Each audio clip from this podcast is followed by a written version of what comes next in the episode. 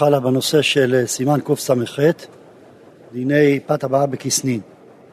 הר"ן בסעיף י' כותב חביצה, דהיינו פירורי לחם שנדבקים על ידי מרק, אם נתבשל, אם יש בהם כזית, מברך המוציא בברכת המזון. אם אין בהם כזית, מברך מזונות ועל המחיה. מי אינו מבושל, אלא שהוא מחובר על ידי דבש או מרק, אם יש בפרוסות כזית, מברך עליו המוציא. ואם אין בהם כזית, תלוי. אם יש בהם תואר לחם, מברך המוציא. אם אין בהם תואר לחם, מברך בורא מיני מזונות. טוב, יש לנו עכשיו בדברי מרן שני סוגים של קציצות לחם, אני קורא לזה, משהו כזה. קני דלח. שני סוגים.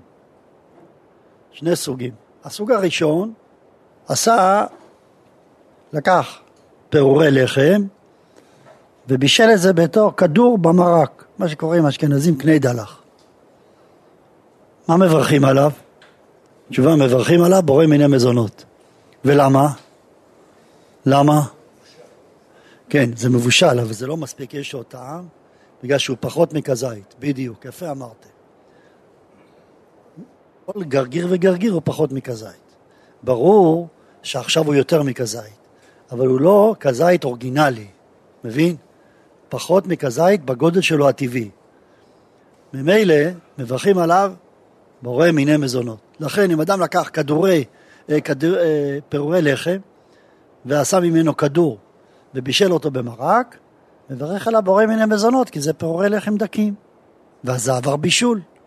אבל פירורי לחם כשלעצמם שלא עברו בישול, מברכים עליהם המוציא, זה לא קשור. אפילו אם זה לא נראה לחם, מה זה משנה אם זה לא נראה לחם? זה פירורי לחם, פירורי לחם צריך לברך עליו המוציא, כן? מה אתה שואל? כן, בדיוק. מה שאני אמרתי, כן? פירורי לחם מברך המוציא, למה לא? זה לחם, פיררת לחם.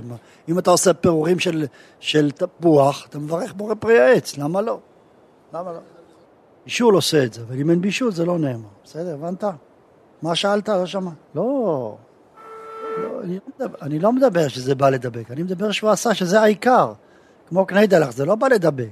העיקר זה לאכול את הפירורי לחם עם הביצים. הפוך, הביצים מדבקים אותו. העיקר זה הפירורי לחם. בא להשביע. עשה תבשיל פירורי לחם. אז אני חוזר. עכשיו, מזה אני אלמד עוד דבר. אם לקחת פרוסת לחם, ואו פחות או יותר, תלוי, ובישלת אותו בתוך שמן עמוק, או ציפית אותו בביצה וטיגנת אותו בשמן עמוק. ואני מדגיש שהשמן חדר פנימה ומרגישים את השמן בפנים. אני מדגיש את זה, כי לא תמיד מרגישים את השמן בפנים, זה חשוב. שזה ייקרא כמו בישול, פה תלוי. אם יש בו שיעור כזית, מברכים עליו המוציא. ואם אין לו שיעור כזית, מברכים עליו בורא מיני מזונות. זהו זה. לכן, לפי זה, אם אדם רוצה בפסח אה, לקחת לתבשיל של מצות ולא לברך עליו בנטילת ידיים והמוציא, יחתוך את המצות לרבעים ויטבל אותו בביצה מסביב ויטגן אותו בשמן עמוק עם הביצה, סביר להניח שהמצה מתרככת, נעשית אה, קצת רכה וזה מאבד קצת את המשמעות של הלחם והמצה שבזה, יחד עם הביצה שמסביב ועם השמן אם אין בו כזית, מברכים עליו בורא מיני מזונות. עכשיו, מה זה אין בו כזית? כל מצה יש בה קצת יותר מכזית, תחתוך אותה לארבעה חלקים, כל חלק שזה רבע מצה, בוודאי אין בזה כזית. לכן בכזה מקרה אתה מברך עליו בורא מיני מזונות. כנ"ל אותו הדבר לגבי לחם פרוס שטיגנת אותו, אותו דבר. אם אתה לוקח לחם פרוס ואתה מטגן, תלוי, אם זה פרוסת לחם, פרוסת לחם פרוס, יש בה כזית. לחם פרוס, פרוסה, יש בו כזית. אם עשית חצי פרוסה, בדרך כלל פרוסת לחם פרוס מהאמצע זה 30 גרם. אתה חותך אותו לשניים זה 15 גרם. 15 גרם זה גם לפי הרמב"ם פחות מכזית. אז אם עשית חצאי פרוסות וטיבלת אותו בביצה וטיגנת אותו בשמן עמוק, פה הברכה שלו בורא מיני מזונות.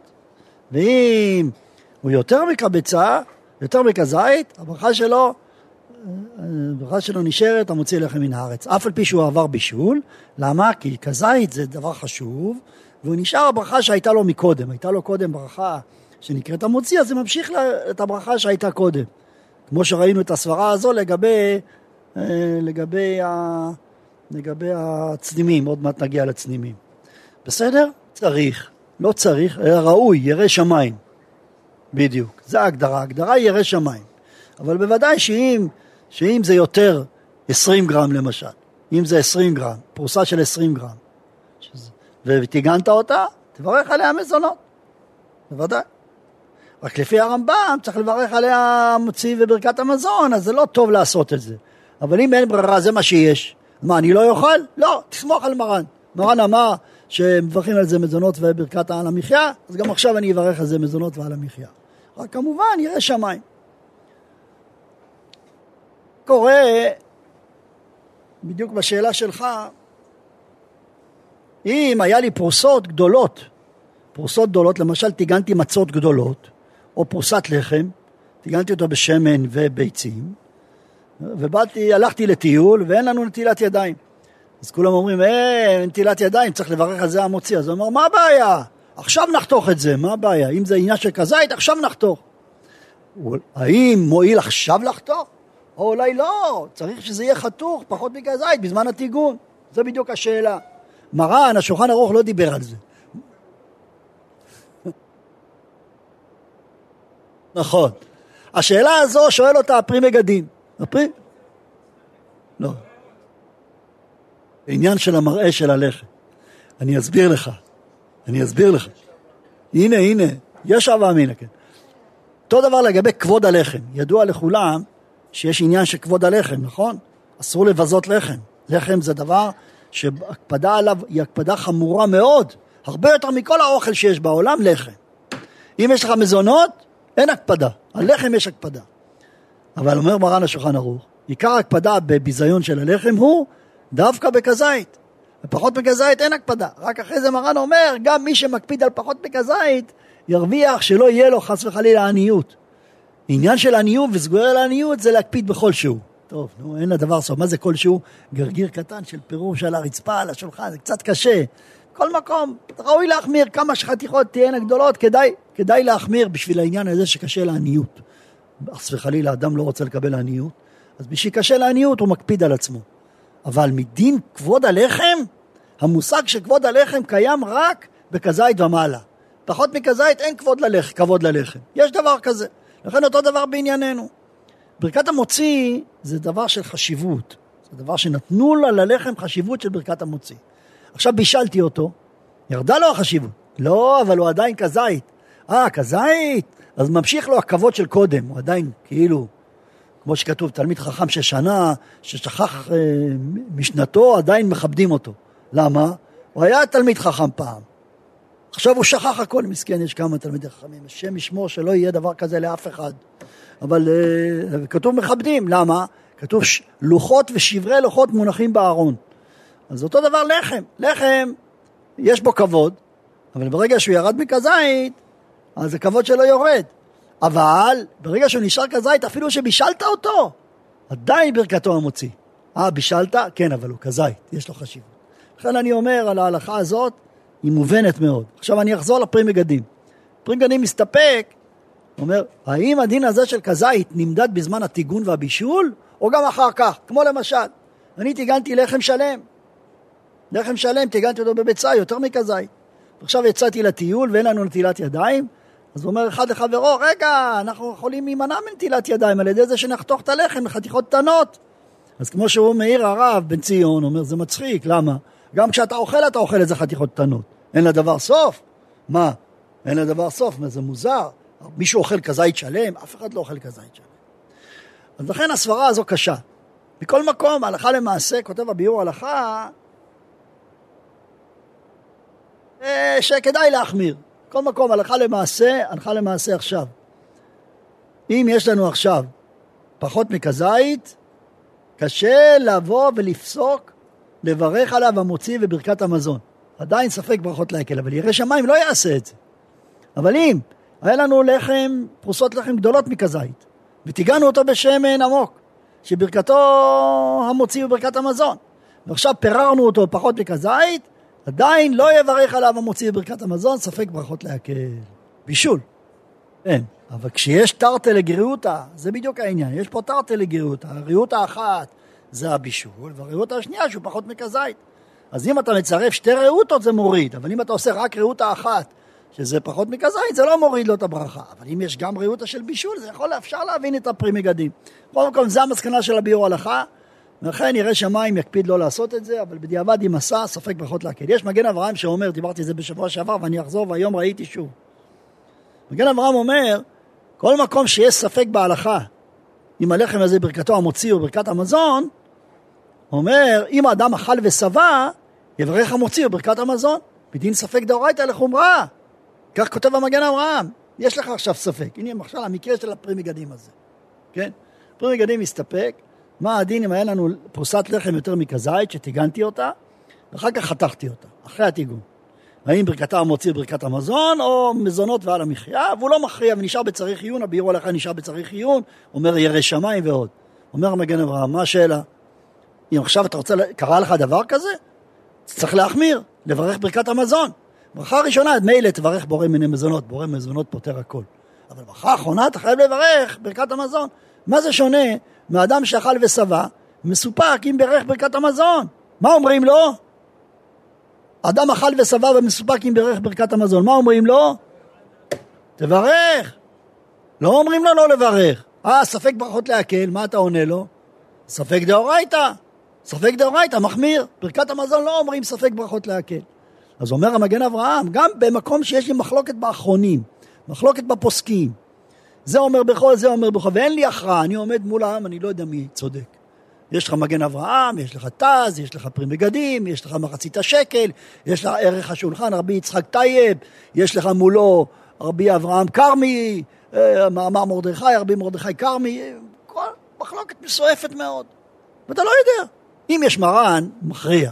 אבל אין לך מרן, אתה רואה מחלוקת אחרונים. מה, אני מעדיף את זה מזה? אני יכול להגיד מה אני חושב כשיש מגן אברהם? אני יכול להגיד מה אני חושב כשיש פרי מגדים? בשום אופן לא. אין דבר כזה. אפילו גדולי עולם בדורות שלנו לא יכולים להגיד, אני חושב לא כמו הפרי מגדים. תביא ראיה מהגמרא? על הרסי, בבקשה. תביא ראיה מראשונים, בסדר. אבל אני תגיד, לא, ההיגיון שלי אומר שהפרי מגדים לא צודק. אין דבר כזה, בחיים לא. לא תראה אחרון בדורנו או בדור הקודם יגיד, לא נראה לי כמו הפרי מגדים. אין דבר כזה, תביא ראיה.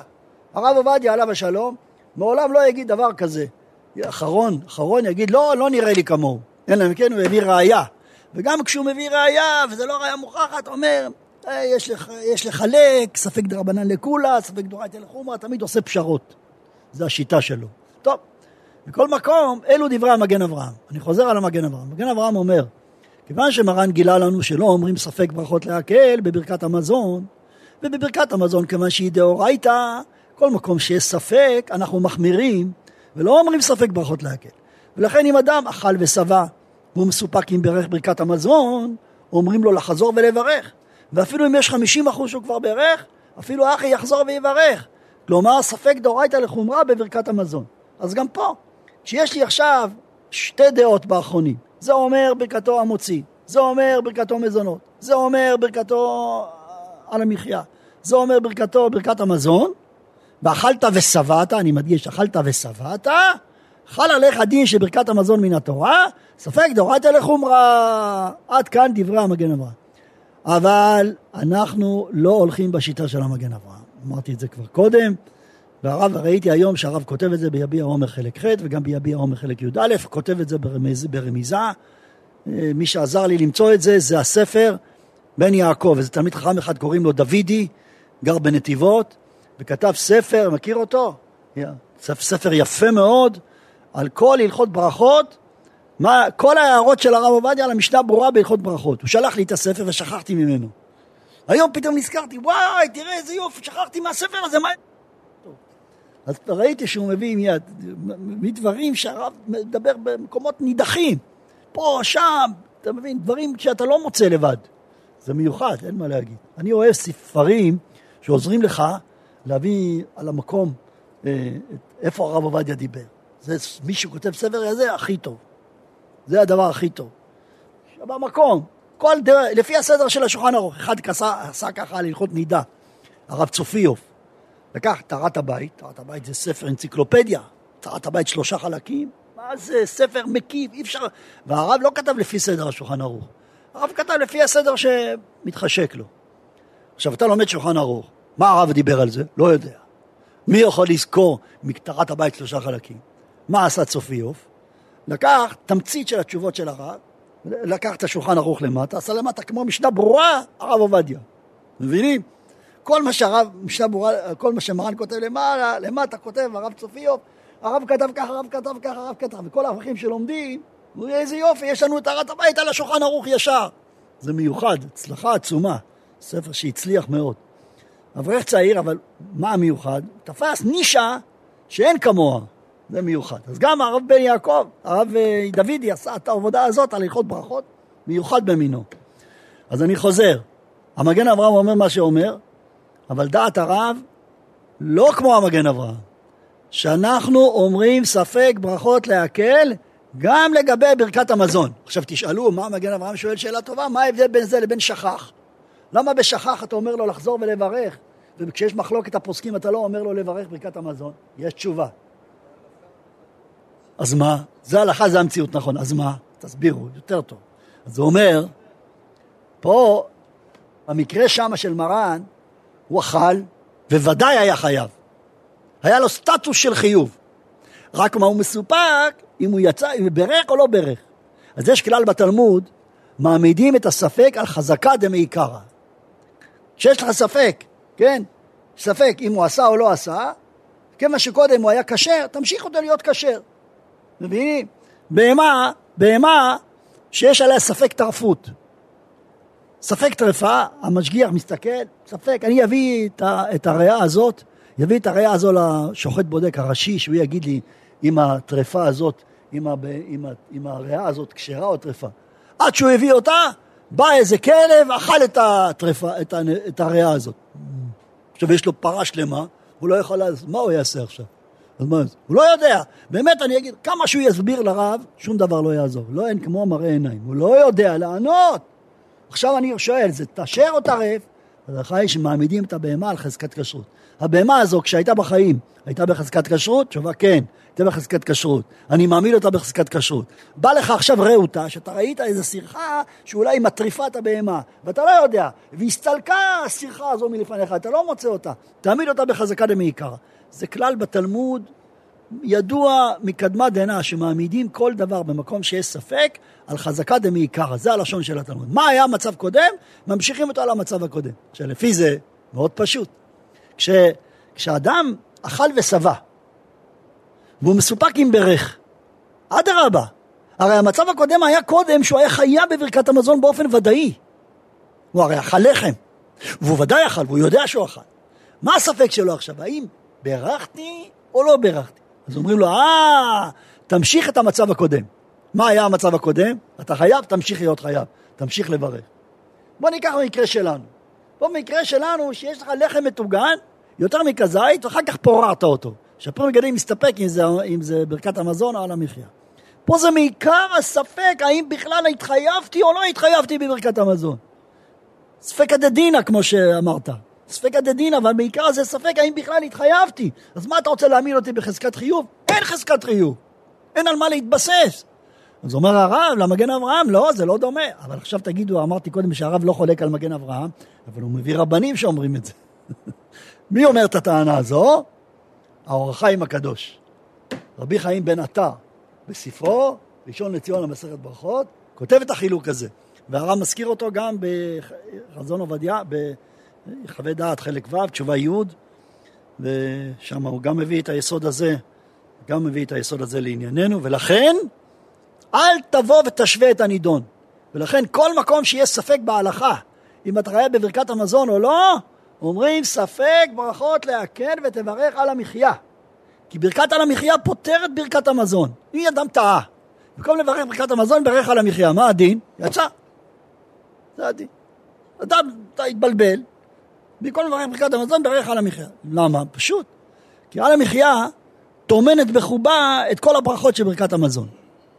תשים לב, אתה מדבר על התזונה, אזן את הכל, אתה מדבר על ארץ ישראל, אתה מדבר על ירושלים, על מזבחך ועל החלך, ובני ירושלים מרגול במהרה בימינו, ונתך ושכר ממך למשה טהרה, כן?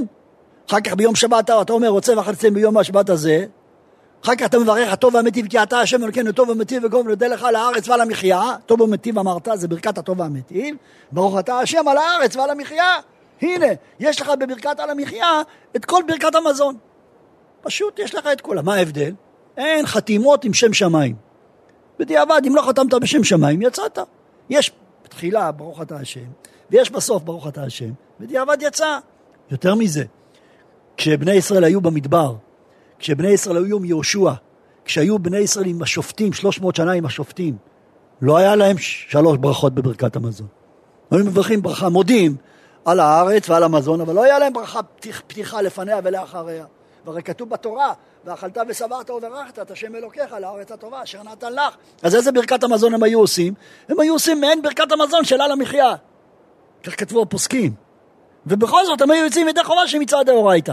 אז נכון, באו אנשי הכנסת הגדולה, תקנו לנו ברכת המזון יפה, ברוך אתה השם, על, על הארץ ועל המזון, אז את הכל, בונה ירושלים, הכל הכל יפה. אבל בדיעבד, אם אני נהייתי כמו דור המדבר, יצאתי ידי חובה. כמו ברכת המזון של דור המדבר. כן. אה? לא, לא, לא, לא, לא. אני לא תברך בכלל, כן. כל מה שאמרנו שברכת על המחיה היא בדיעבד טובה במקום ברכת המזון, בדיעבד, זה רק כאשר יש חיוב גמור. אבל אם אין חיוב גמור, לעל המחיה ודאי שאסור לו. עכשיו, בוא נשאל שאלה כזו. לא, עכשיו בוא ניקח את המקרה של האישה. המקרה של האישה שאתה מדבר עליו הוא מקרה שדיברתי קודם. מה הדין? אישה שאכלה ושבעה, וגם היא מסופקת עם ברכה ברכת המזון. בדיוק שונה מאיש, באיש אמרנו שאם איש אכל ושבע ומסופק עם ברך ברכת המזון, אומרים לו לחזור ולברך, ולא אומרים ספק ברכות להקל. באישה מה הדין? החיי אדם, והמשנה ברורה, כתבו שתחזור ותברך. כך כותב וכך נהגו הפוסקים האשכנזים בדורנו. אישה אשכנזייה שאכלה ושבעה ומסופקת עם ברכה ברכת המזון, תחזור ותברך. הרב עליו השלום, מביבי חווי דעת חלק ו' תשובה י', נגד דבריהם, ומביא מחוכמי הספרדים, שהורו שאישה ספרדיה שאכלה ושבעה ומסופקת עם ברכה ברכת המזון, לא תחזור ותברך. ואף על פי שיש לה חיוב, חזקת חיוב, כמו שאמרתי קודם, מכל מקום, מעיקרא לא ברור בכלל אם אישה חייבת בברכת המזון מהתורה או מדרבנן. כיוון שיש צד בגמרא 50 אחוז שברכת המזון של האישה הוא רק מדרבנן, חזרנו להיות, אולי זה דרבנן, ואם זה דרבנן לא אומרים ספק דאורייתא לחומרה, כי זה דרבנן, עד דרבא אומרים ספק דרבנן, ספק ברכות להקל, לכן הלכה למעשה אישה עכשיו. מה יעזור שהיא תברך על המחיה? אתה שאלת, תברך על המחיה. עדיין, היא מברכת עכשיו ברוך אתה השם, ויש צד שהיא פטורה, שהיא ברכה כבר, אז גם... אז מה השאלה? זו השאלה שלך. למה היא לא רוצה? לא רוצה. הפשט הוא ככה, אם באמת, תראה, אתה מבין את, למה אתה מוביל, מוביל, מוביל אותי? אתה מוביל אותי למצב שאני נותן לגיטימציה לכתחילה לברך על המחיה במקום ברכת המזון. אין כזה דבר לעשות לכתחילה. כל זה זה בדיעבד. השאלה, הבנתי, עכשיו הוא אומר, האישה הזו לא תברך. אז מה, יותר טוב שלא תברך? ודאי שיותר טוב שתברך על המחיה. אבל מצד שני, אתה בעצם אומר לה לעשות לכתחילה, זה כבר שאלה בהתבוננות של רב שפוסק הלכה, האם מותר לעשות ככה או לא. זה מזכיר לי את אותה שאלה מפורסמת ששואלים תמיד, שיש לנו זוג שבו אין נידה. ואשתו אומרת, אה, לפחות שייתנו לי לטבול, וזה וזה וזה וזה, זה, כשהם, כשהם לא נשואים. ואתם יודעים, הריבש כותב שלא נותנים לאישה לא נשואה לטבול בגלל גזירות וכולי. נכון, הוא עובר על איסור דה רבנן, אבל לפחות נציל אותו מכרת. מבינים? אז אנחנו רבנים, כל פעם יש לנו שאלות כאלה, פלניות וזה.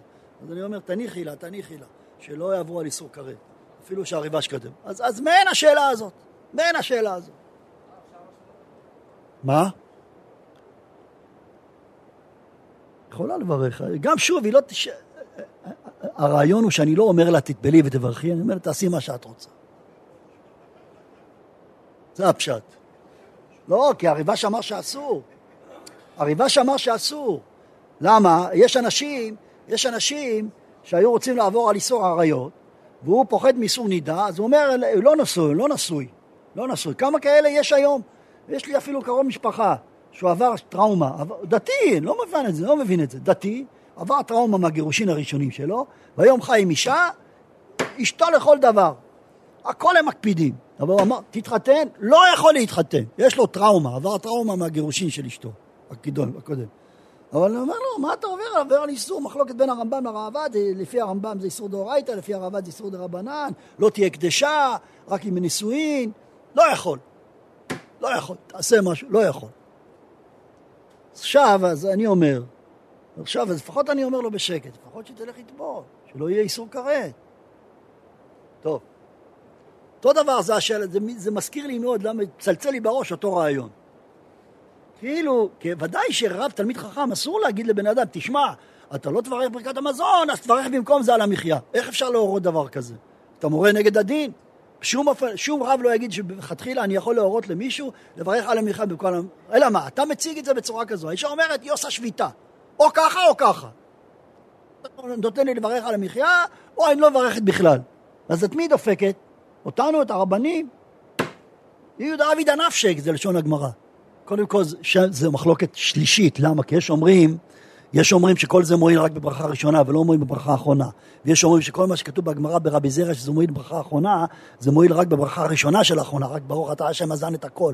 אבל מה עם על הארץ ועל המזון? מה עם בוני ירושלים? מה עם ברכה רביעית? אין את זה בכל זה. אז אה, תסתכל בביאור הלכה פה במקום שהוא מעריך, סימן קס"ז.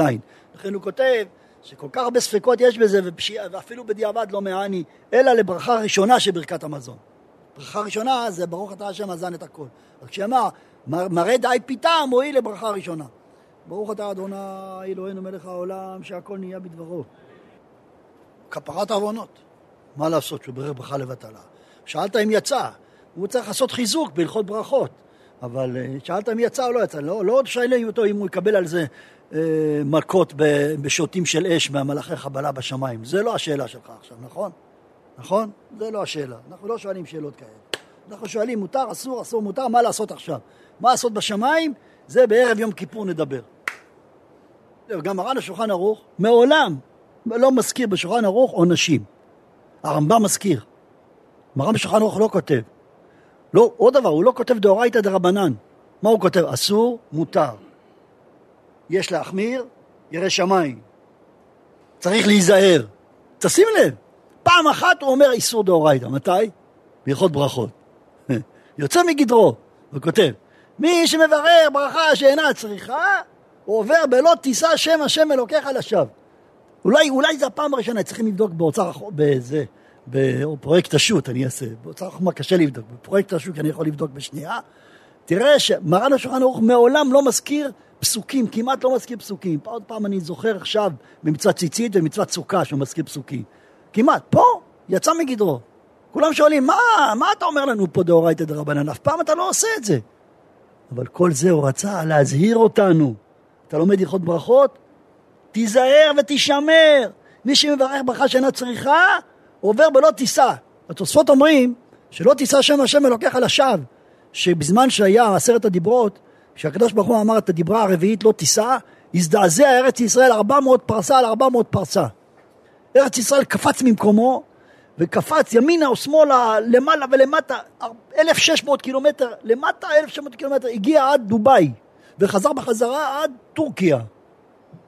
וחזר בחזרה לארץ ישראל, הפלא ופלא. אבל תשים לב, ארץ ישראל לא הזדעזע כשדיברו על שבת. ארץ ישראל לא הזדעזע כשדיברו על כל עשרת הדיברות. רק לא תישא השם השם אלוקיך לשווא. למה? אתם יודעים למה? בגלל העניין הזה שלא תישא, זה נמצא אצל כל אחד ואחד. אתה מתפלל. שאלה איך מברכים, השאלה אם אתה מכוון בברכות, השאלה אם אתה מקפיד על ההלכה בברכות, השאלה אם אתה מדקדק בהלכה, מה הברכה המתאימה לכל דבר ודבר. אוי לי מיוצרי, אוי לי מיוצרי. אתה לא מברך, אוי לא. מברך, אוי לא. לכן הזדעזע ארץ ישראל 400 פרסה ל-400 פרסה. התוספות כותבים שכל הדיברה הזאת לא מדברת במי שמברך ברכה, אלא מדברת במי שנשבע בשם שמיים. אבל מי שמברך ברכה, למשל, אני בירכתי מקודם שהכל נהיה בדברו, כן? ועכשיו אני עוד פעם מברך שהכל נהיה בדברו, זו ברכה שאינה צריכה. לפי התוספות לא עברתי על איסור תורה. למה? אמרתי שקר? לא. מה אמרתי? ברוך אתה השם, וכן מלך העולם, שהכל נהיה בדברו. אה, אתה פטור? פטור, אבל זה לא איסור לא תישא. כך אומר תוספות. אז לפי התוספות, אם אדם מברך ברכה שאינה צריכה, אין לו לא תישא. יש לו איסור דה רבנן של ברכה לבטלה, אבל לא דאורייתא. אבל הרמב"ם כותב מפורש, שמי שעכשיו, כמו המקרה שלי, ברכתי שהכל, ושכחתי, וחזרתי וברכתי עוד פעם שהכל, על אותו משקה שאני פטור עליו, עובר לפי הרמב"ם ולא תישא כאילו נשבע שבועת שווא בשם שמיים, שבועה לבטלה. כך כותב הרמב"ם. ומרן השולחן ערוך, כיוון שהוא ידע שיש תוספות שחולקים על הרמב"ם, וסוברים שזה רק איסור דה רבנן, בא מרן ומזהיר אותנו. בסוף הלכות ברכות הוא אומר, סעיף שלם, מי שמברך ברכה שאינה צריכה, ידע לו שהוא גם עובר על לא תישא שם השם אלוקיך לשווא, כאילו נשבע שבועה לשקר, כאילו נשבע בשם שמיים. לקח את הרמב"ם. אז אני מסביר למה מרן בעצם יצא מגדרו וחרג מהרגלו והכניס לנו פה פסוקים, דבר שלא שייך. כל זה כדי לחנך אותנו, כדי להזהיר אותנו. כי בדרך כלל מרן השולחן ערוך לא נוקט בלשון כזו בכלל. טוב. בעיה, אין בעיה, אין בעיה. זה... 아, אה, לא, לא, אני אסביר. צריך, כדי לברך ברכה אחרונה, צריך לאכול כזית כדי אכילת פרס. עכשיו, הוא אכל, הוא אכל בנגיסה הראשונה, במוציא הראשון הוא טעם נגיסה אחת, ודיבר עם חבריו עשר דקות. ואחרי עשר דקות הוא אכל כזית בשבע וחצי דקות. הכל בסדר, הכל בסדר, כי יש לו חיוב ברכת המזון. ולגבי המוציא, המוציא מצטרף. לא כתוב שברכת המוציא מתעכבת אם היה הפסקה של כדי אכילת פרס. כתוב שברכת המזון מתעכבת. לגבי ברכת המזון הוא באמת אכל כזית כדי אכילת פרס, אלא מה שהוא לא אכל איזה צמוד לברכת המוציא. זה לא חייב להיות צמוד לברכת המוציא, לא חייב. העיקר שצמוד לברכת המוציא הוא הקפיד לאכול נגיסה ראשונה לבלוע אותה. ואז הוא קיים את המצווה והברכה חלה. ברגע שהברכה חלה, מותר לו אחר כך לדבר. אז התשובה היא גם בפסח, קודם כל יש הבדל. אל תשכח שבפסח אתה אומר, אשר קידשנו במצוותיו וציוונו על אכילת מצה. רגע, כן, אבל אתה בירכת על אכילת מצה. עכשיו, מה זה אכילת מצה? מה זה? מה זה? תסביר לי, מה פירוש אכילת מצה? לאכול כזית כדי אכילת פרס. זה המצווה. עכשיו, אם אני עכשיו מברך על אכילת מצה, ונוגס מהמצה ומחכה עשר דקות, איפה אתה מקיים את המצווה? אתה, אתה חולם. נכון שהברכה חלה, אבל אתה חולם, זה מזכיר, משל למה הדבר דומה? למשל האדם שיברך לשמוע קול שופר, ויתקע תקיעה אחת, הוא... וילך לישון. אחרי רבע שעה יקום, יגיד, עכשיו אני אעשה את התשרת, אחר כך אני אעשה. זה, זה גרוע מאוד. המשנה ברורה שואל, הרי בגמרא כתוב, ונזכרתי, שהשמע תשע תקיעות בתשע שעות ביום, יצא. איך יצא? הרי יש הפסק של שעה בין תקיעה לתקיעה, זה לא מצטרף, כל זה, תסתכלו בסימן תקפו, אתה ביור הלכה מפלפל בזה יפה מאוד, קושיות יפות. קודם כל, זה ברור שזה שונה. אבל לעומת זאת, כשאני אברך המוציא לחם מן הארץ, אני לא אברך אשר קידשנו במצוותיו וציוונו. אני אברך ברכת הנהנים. ברכת הנהנים, אני נהניתי, אחר כך, לגבי ברכה האחרונה, אני אוכל אחר כך, כזי כזה אכילת פרס, אין בעיה. אבל במצוות אכילת מצה של, של, של ליל הסדר, שהיא מצווה וברכת עליה, אתה צריך לעשות את זה צמוד, צמוד, צמוד לברכה. ואת מה אתה צריך לעשות צמוד לברכה? את כל המצווה. מהי המצווה? לאכול כזית כדי אכילת פרס. לכן אסור להשתאות. מיד, סמוך לברכה, אתה תאכל את כל הכזית כדי אכילת פרס. מבין?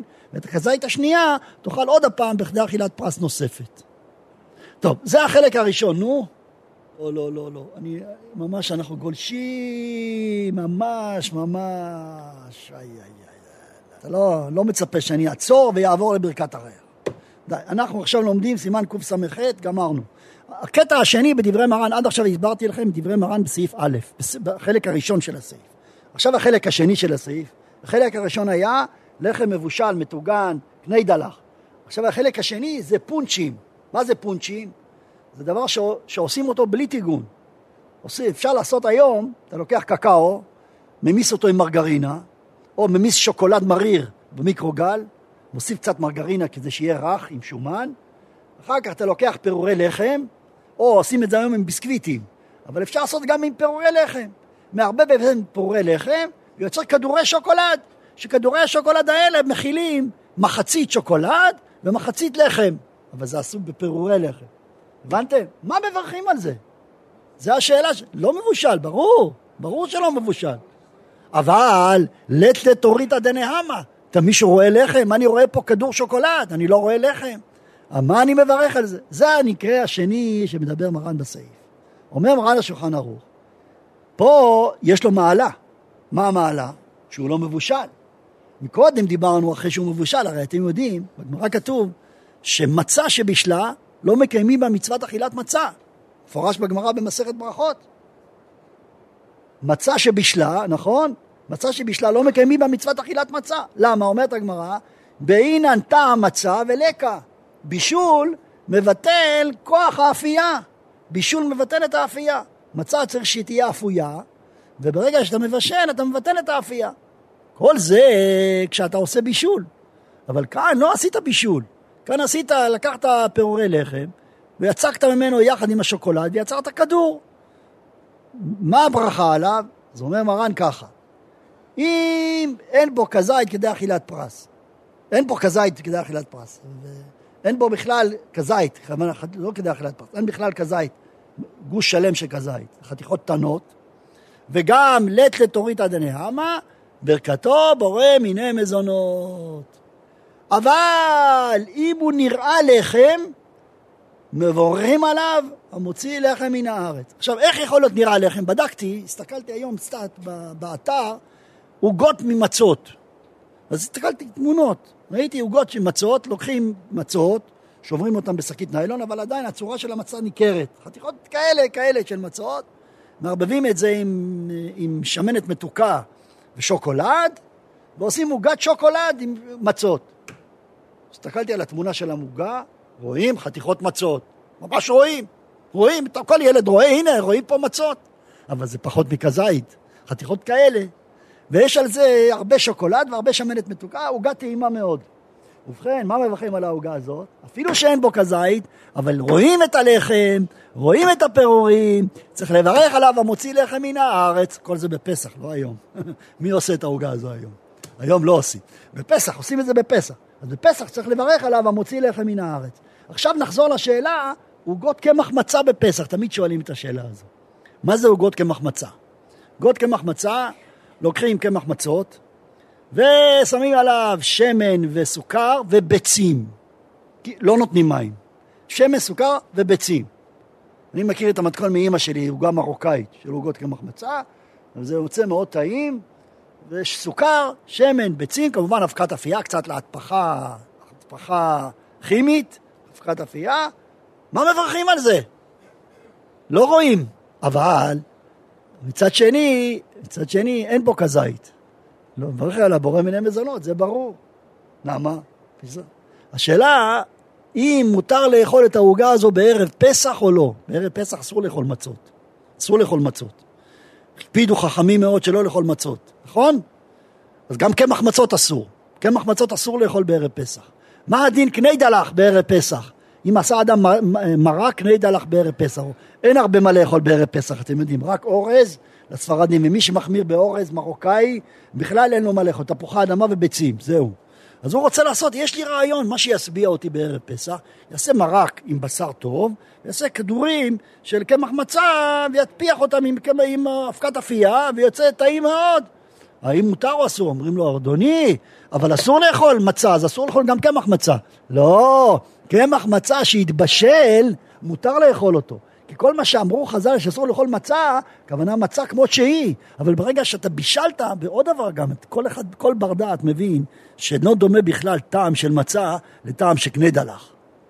טעם אחר לגמרי. וכל הסיבה שחכמים אמרו שאסור לאכול מצה, מה הוא? מה הסיבה? כדי שיהיה לו חביבות למצה של הלילה. אבל זה שאני אוכל קנה דלח ביום, לא יפריע לי לחביבות של המצה בלילה. עדיין יהיה לי חביבות למצה. לכן מותר לאכול קני דלח. מה עם עוגה של קמח מצה עכשיו? הרב עליו השלום כותב בספרו חזון עובדיה פסח, הוא אומר נראה שצריך להחמיר. למה? כי קני דלח מבושל. אבל עוגה של קמח מצה היא אפויה, היא לא מבושלת. אז אם אתה מדבר על, על הטעם, בישול מבטל טעם של מצה, אבל אפייה לא מבטלת טעם של מצה. פשוט הדבר שאם יהיה לי עכשיו פונצ'ים של קמח מצות, שזה שוקולד מעורבב עם קמח מצות, יהיה אסור לאכול בערב פסח, אפילו שלא רואים שום מצה. אבל יש בפנים הרבה קמח מצות, חצי מזה זה קמח מצה, אסור לאכול. זה כמו אחד שיגיד שיהיה מותר לי לקחת מצה בערב פסח ולצפות אותה בשוקולד מכל עבריה. מבינים? תיקחו למשל, אפשר, יש היום ביסקוויטים מצופים שוקולד. נגיד, יש היום שוקולד מומס, אתם מכירים? יש מכונות של שוקולד מומס. תיקח מצה, תטביל אותה בשוקולד המומס, תוציא, אתה לא רואה מצה, מה אתה רואה? שוקולד. מותר לאכול כזו מצה בערב פסח? ודאי שאסור. ודאי שאסור. זה לא מבושל. אז, אז לפי זה אומר הרב, גם עוגה של קמח מצה שדיברתי עליה קודם, היא לא מבושלת, היא רק אפויה. אם היא רק אפויה, זה כמו מצה שטיבלת אותה בשוקולד. וכמו שזה אסור, גם זה אסור. לכן הרב פוסק שאסור לאכול עוגה של קמח מצה בערב פסח. אבל לעומת זאת, אה, כדורי קני דלח בערב פסח מותר, כי זה מבושל וזה לא מבושל. עכשיו נחזור לברכה. לגבי הברכה, דבר פשוט וברור, שלגבי הברכה, מברכים על העוגה שקמח מצה בורא מיני מזונות. למה? לא נראה לחם וגם אין פה כזית. פירורים קטנים קטנים מאוד. ועוד דבר אני רוצה להדגיש, אם הפירורים הקטנים האלה נדבקו ונעשה בהם כזית, זה לא נחשב כזית. כי מה שקובע מה כזית זה רק אם דרך, דרך הטבעי שלו יש בו כזית. אבל למשל קמח מצה ועשיתי ממנו קני דלח, עכשיו קני דלח בטח יש בו כזית, הוא שוקל, במיוחד שנתרבה בו המרק, והמרק גם שוקל, אז כל, כל, כל, כל קניידל יש לו לפחות 30 גרם. ובכל זאת אני מברך על הבורא מיני מזונות, למה? כי אין לו כזית. התשובה, כשפירקתי את הפירורים של הלחם, לא היה בהם כזית. ומה שאחר כך זה נדבק, זה לא מודד את זה לעניין כזית. כלומר, כשבודקים אם זה כזית או לא כזית, בודקים אם בזמן הבישול אם היה בו כזית או לא, ומה שהוא נדבק אחר כך לא מועיל. לכן גם פונצ'ים אין בהם כזית, כי אפילו אם עכשיו יש בפונצ'ים כזית, זה לא נחשב, כי זה קודם לכן לא היה בו כזית. וגם עוגה של קמח מצה, אין בה כזית, כי נכון שזה נדבק לעוגה אחת, אבל קודם לכן זה היה פירורים קטנים, אין בהם כזית, לכן ברכתה בורא מיני מזונות. לעומת זאת, אם יש לנו עוגה מקמח, בחתיכות מצה, כמו שאני תיארתי היום, ששמים בשמן מתוקה, אבל החתיכות מצה ניכרות ונראות לעין, מזונות, אה, המוציא, בפסח. אבל זה רואים, פחות פחות מכזית, אבל רואים. זה ההבדל בין מבושל ללא מבושל. שבמבושל, אפילו אם רואים, אם זה פחות מכזית, יורד המעלה שלו, נשאר ברכתו מזונות. אבל לא מבושל, אם רואים, נשאר ברכתו המוציא. הנה, חיפשתי כל הזמן להביא דוגמה של עוגה שהיא עשויה מקמח מצה, ותהיה ברכתה המוציא לחם מן הארץ בפסח. אתם בטח אומרים לי, תביא לנו לטעום, נכון? טוב. אני גם לא טעמתי מזה, רק ראיתי.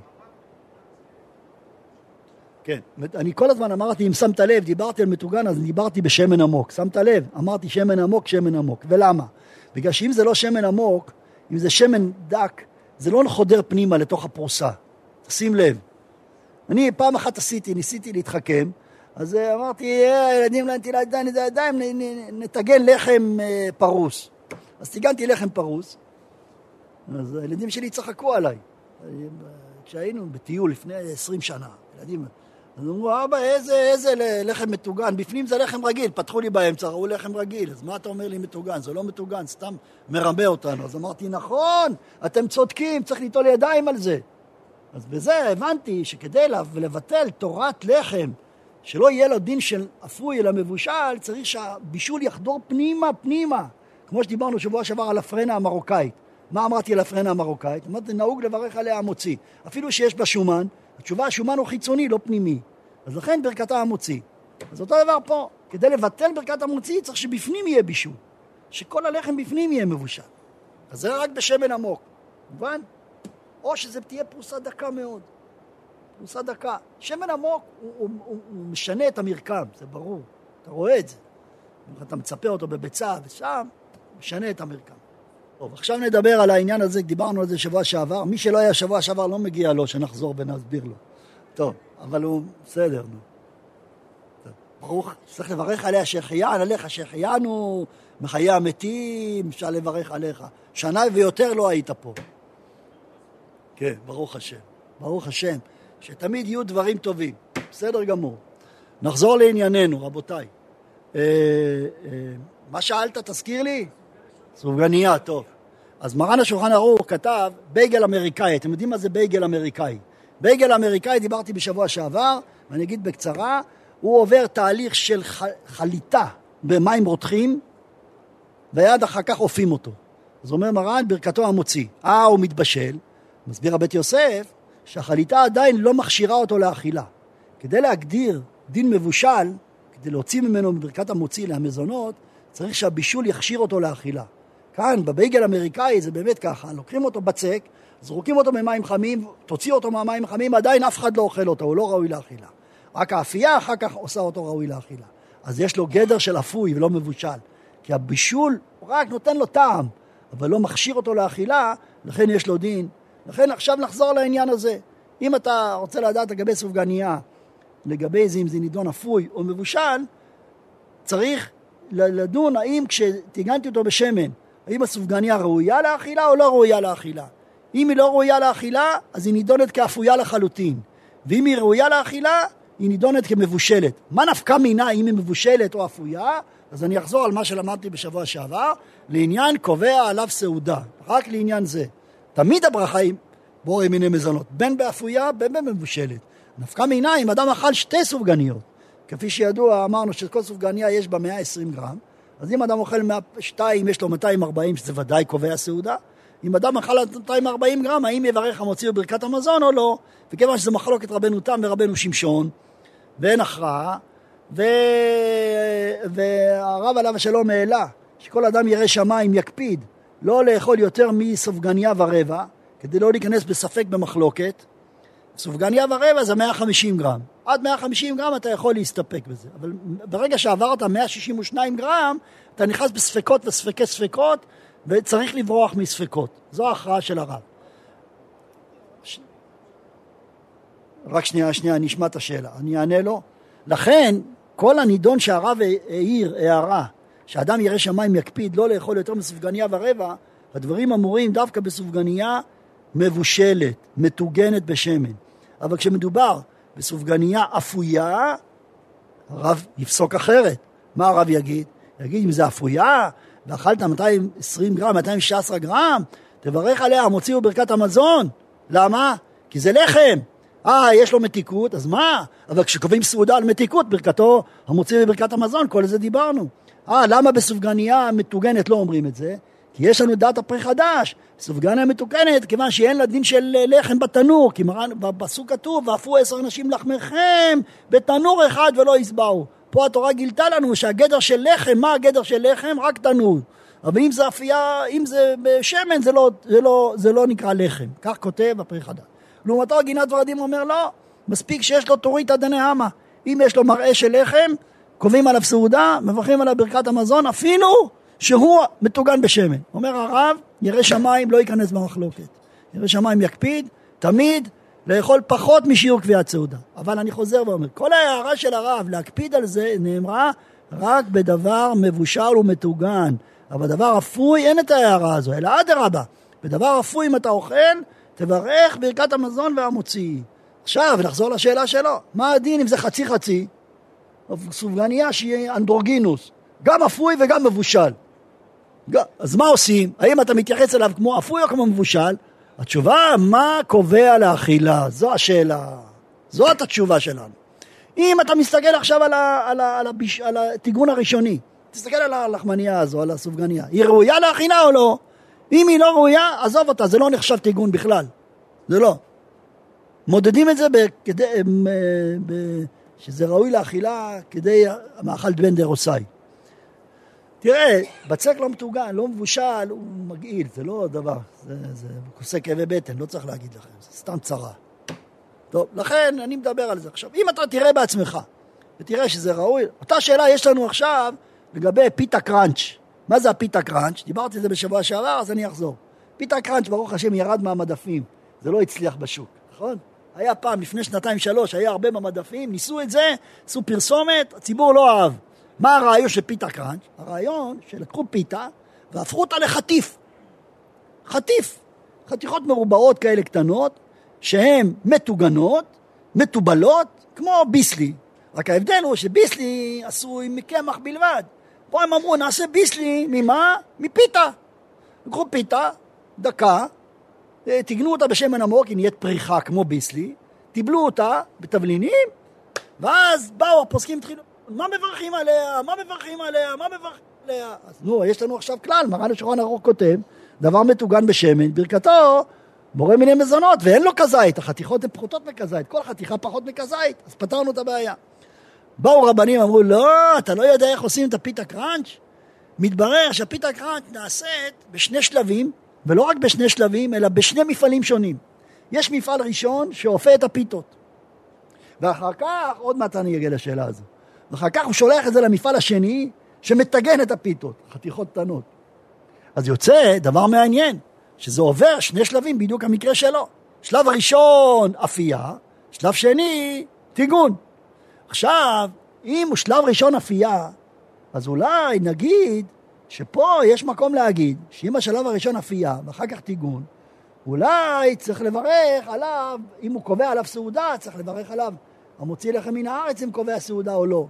אולי זה, בגלל שסוף סוף יש לו אה, שלב ראשון אפייה. או אולי נגיד אחרת. כן, אבל בתנאי, אבל בתנאי שקבע סעודה. טוב, טוב, אז התשובה למעשה, זה, נכון, זה לא הצליח. אבל אם היה, כן, אין קביעת סעודה, נכון, אבל, נכון, אין, קודם כל אין קביעת סעודה, אבל ירא שמיים יקפיד לא לקבוע סעודה על זה. למה? כי אם הוא קובע סעודה, עדיין יש פה צד כזה. טוב, אז מה בסוף יצא אחרי הבירור? אחרי הבירור יצא שהאפייה שעושים של הפיתות עדיין לא ראוי לאכילה. האפייה הזו של הפיתות היא לא אפייה גמורה. הוא אמר לי מישהו במפעל שמוציאים את הפיתות לבנות, אין להם בכלל צבע, ואף אחד לא יאכל אותם. זה אפייה מכת חום בלבד, ואחר כך מכניסים את זה לטיגון. זה נקרא טיגון מעיקרו. טיגון מעיקרו. ברגע שזה טיגון מעיקרו, אין ספק, זה רק מטוגן. ברגע שהוא רק מטוגן, אין כל... כן. דוגמה טובה. ברכתו בורא מיני מזונות, באוכל... אה, יש בזה... כן, אז מה? תקשיב, הוא... מה, מה הגודל של כל חתיכה? צריך לשקול את זה. תשקול את זה. התשובה היא, אתה תשקול. זאת התשובה. למה אנחנו מתפלפלים? תשקול. תשקול. הוא צודק, בהערה שלו הוא צודק. אם זה... כי פיתה שוקלת הרבה, אל תחשבו. פיתה אחת, לא מדבר, פיתה תימנית עבה שוקלת מעל 100 גרם. גם פיתה דקה שוקלת 80-90 גרם. עכשיו, ברגע שאתה עושה רבע פיתה, זה יכול להיות כזית, זה לא פשוט. טוב, קיצור, לא, לא להתחכם. אני תמיד אומר לציבור, היום אתה קונה משקל דיגיטלי בעשרה שקלים באלי אקספרס. עשרה שקלים אתה מקבל את זה. אני אומר, כל שואלים רבנים, מברך או לא? מה, אנחנו יודעים בעל פה דברים כאלה? תשקול, תעשה, תרבה בשקילה, ואז תפתור לעצמך את הספקות. זה פשוט מאוד. מי ששוקל, פותר לעצמו את הספקות. טוב, עוד הלכה אחת, בזה נסיים. מה אתה שואל? אני רוצה לחדש לך שסופגניה, אפילו תמעך אותה, לא תוציא מתוכה שמן. אלא סופגניה שמוציא מתוכה שמן היא לא ראויה לאכילה. אתה לא תצליח להוציא ממנה שמן. זה לא חצילים. זה לא חצילים. לא, לא, לא, לא, לא, באמת. אם, היית, אם תביא לנו סופגניה שמוציאים ממנה שמן, זורקים אותה על הפנים. הוא, לא רק שאני לא אשלם לו, הוא ישלם לי אם אני אוכל אותה. פין של מרוקאי. מרוקאים התחתנו עם שמן, אתה יודע? אתה יודע? כל דבר סמן, סמן, סמן, נכון? כל דבר סמן. כל בישול של מרוקאי זה שמן. עזוב עכשיו, מרוקאי זה לא ראייה. סופגניה, סופגניה, אין דבר כזה סופגניה, אתה יכול להוציא ממנה שמן, בחיים לא שמעתי דבר כזה. אתה מרגיש קצת שמנונית, אבל תסחט סופגניה, יצא שמן? אני לא מקבל את זה. טוב, נדבר על זה שבוע הבא, בלי נדר. תשאלו אותי שבוע הבא לגבי לחמם סופגניה. אני רק אומר משפט אחד בזה, אני אסיים. אתם יודעים שהיום יש לי תוכנית ברדיו, ביום, כל יום ראשון זה עבר לשעה עשר. אז לכן אני ממהר להגיע הביתה. טוב, אני מגיע ככה בדיוק בשנייה האחרונה לפני התוכנית, אז לכן אני לא יכול לחכות אפילו שנייה אחרי השעה. אני רק אגיד משפט אחד, וזה נסיים את השיעור. אה, כל מה שדיברנו עכשיו, כל מה שדיברנו עכשיו, שמזונות, המוציא וכולי וכולי וכולי, הכל יפה וטוב, יש ספק גדול בהלכה, מה הדין בדיעבד? ברכתי המוציא לחם מן הארץ על עוגה. יצא או לא יצא? טעות. לקחתי עוגה, בירכתי עליה מוציא לחם מן הארץ. יצא או לא יצא? התשובה, התש... התשובה, בדיעבד יצא. למה? כי כל עוגה היא ספק המוציא. למה? תעשו חשבון. יש לנו שלוש דעות. דעת הרשב"א, דעת הרמב"ם, דעת דעת רבי גאון. רבי גאון אומר, מוציא זה המצה, אה, מזונות זה המצה. לפי רבי גאון, כיס ומי פירות זה המוציא גמור. אז לפי רבי גאון, עוגת שמרים זה המוציא גמור. אז אם בירכתי המוציא על עוגת שמרים, לפי רבי גאון זה המוציא לכתחילה, ודאי שבדיעבד יצאתי. או תיקח לך למשל את הרשב"א, הרשב"א אמר שמזונות זה כיס. מה הדין עוגת שמרים שזה לא כיס? ודאי שזה המוציא. תיקח את הרמב"ם שאמר מי פירות, מצה זה מזונות לפי הרמב"ם. כיס, אה, סליחה, לפי הרמב"ם מצה זה המוציא. לפי הרמב"ם כיס זה ודאי המוציא. בקיצור, מי שאומר את זה לא אומר את זה, מי שאומר את זה לא אומר את זה. אז לכן תמיד כל סוג של עוגה, היא תמיד תהיה ספק המוציא. לכן בדיעבד, אם ברכתי המוציא, יצא. אומר המשנה ברורה, חוץ מעוגה שיש בה את שלושת התנאים יחד. תגיד, איזה עוגה יש בה את שלושת התנאים יחד? גלילית. גלילית, גם כוססין אותה, גם ממולאת, וגם יש בה מי פירות.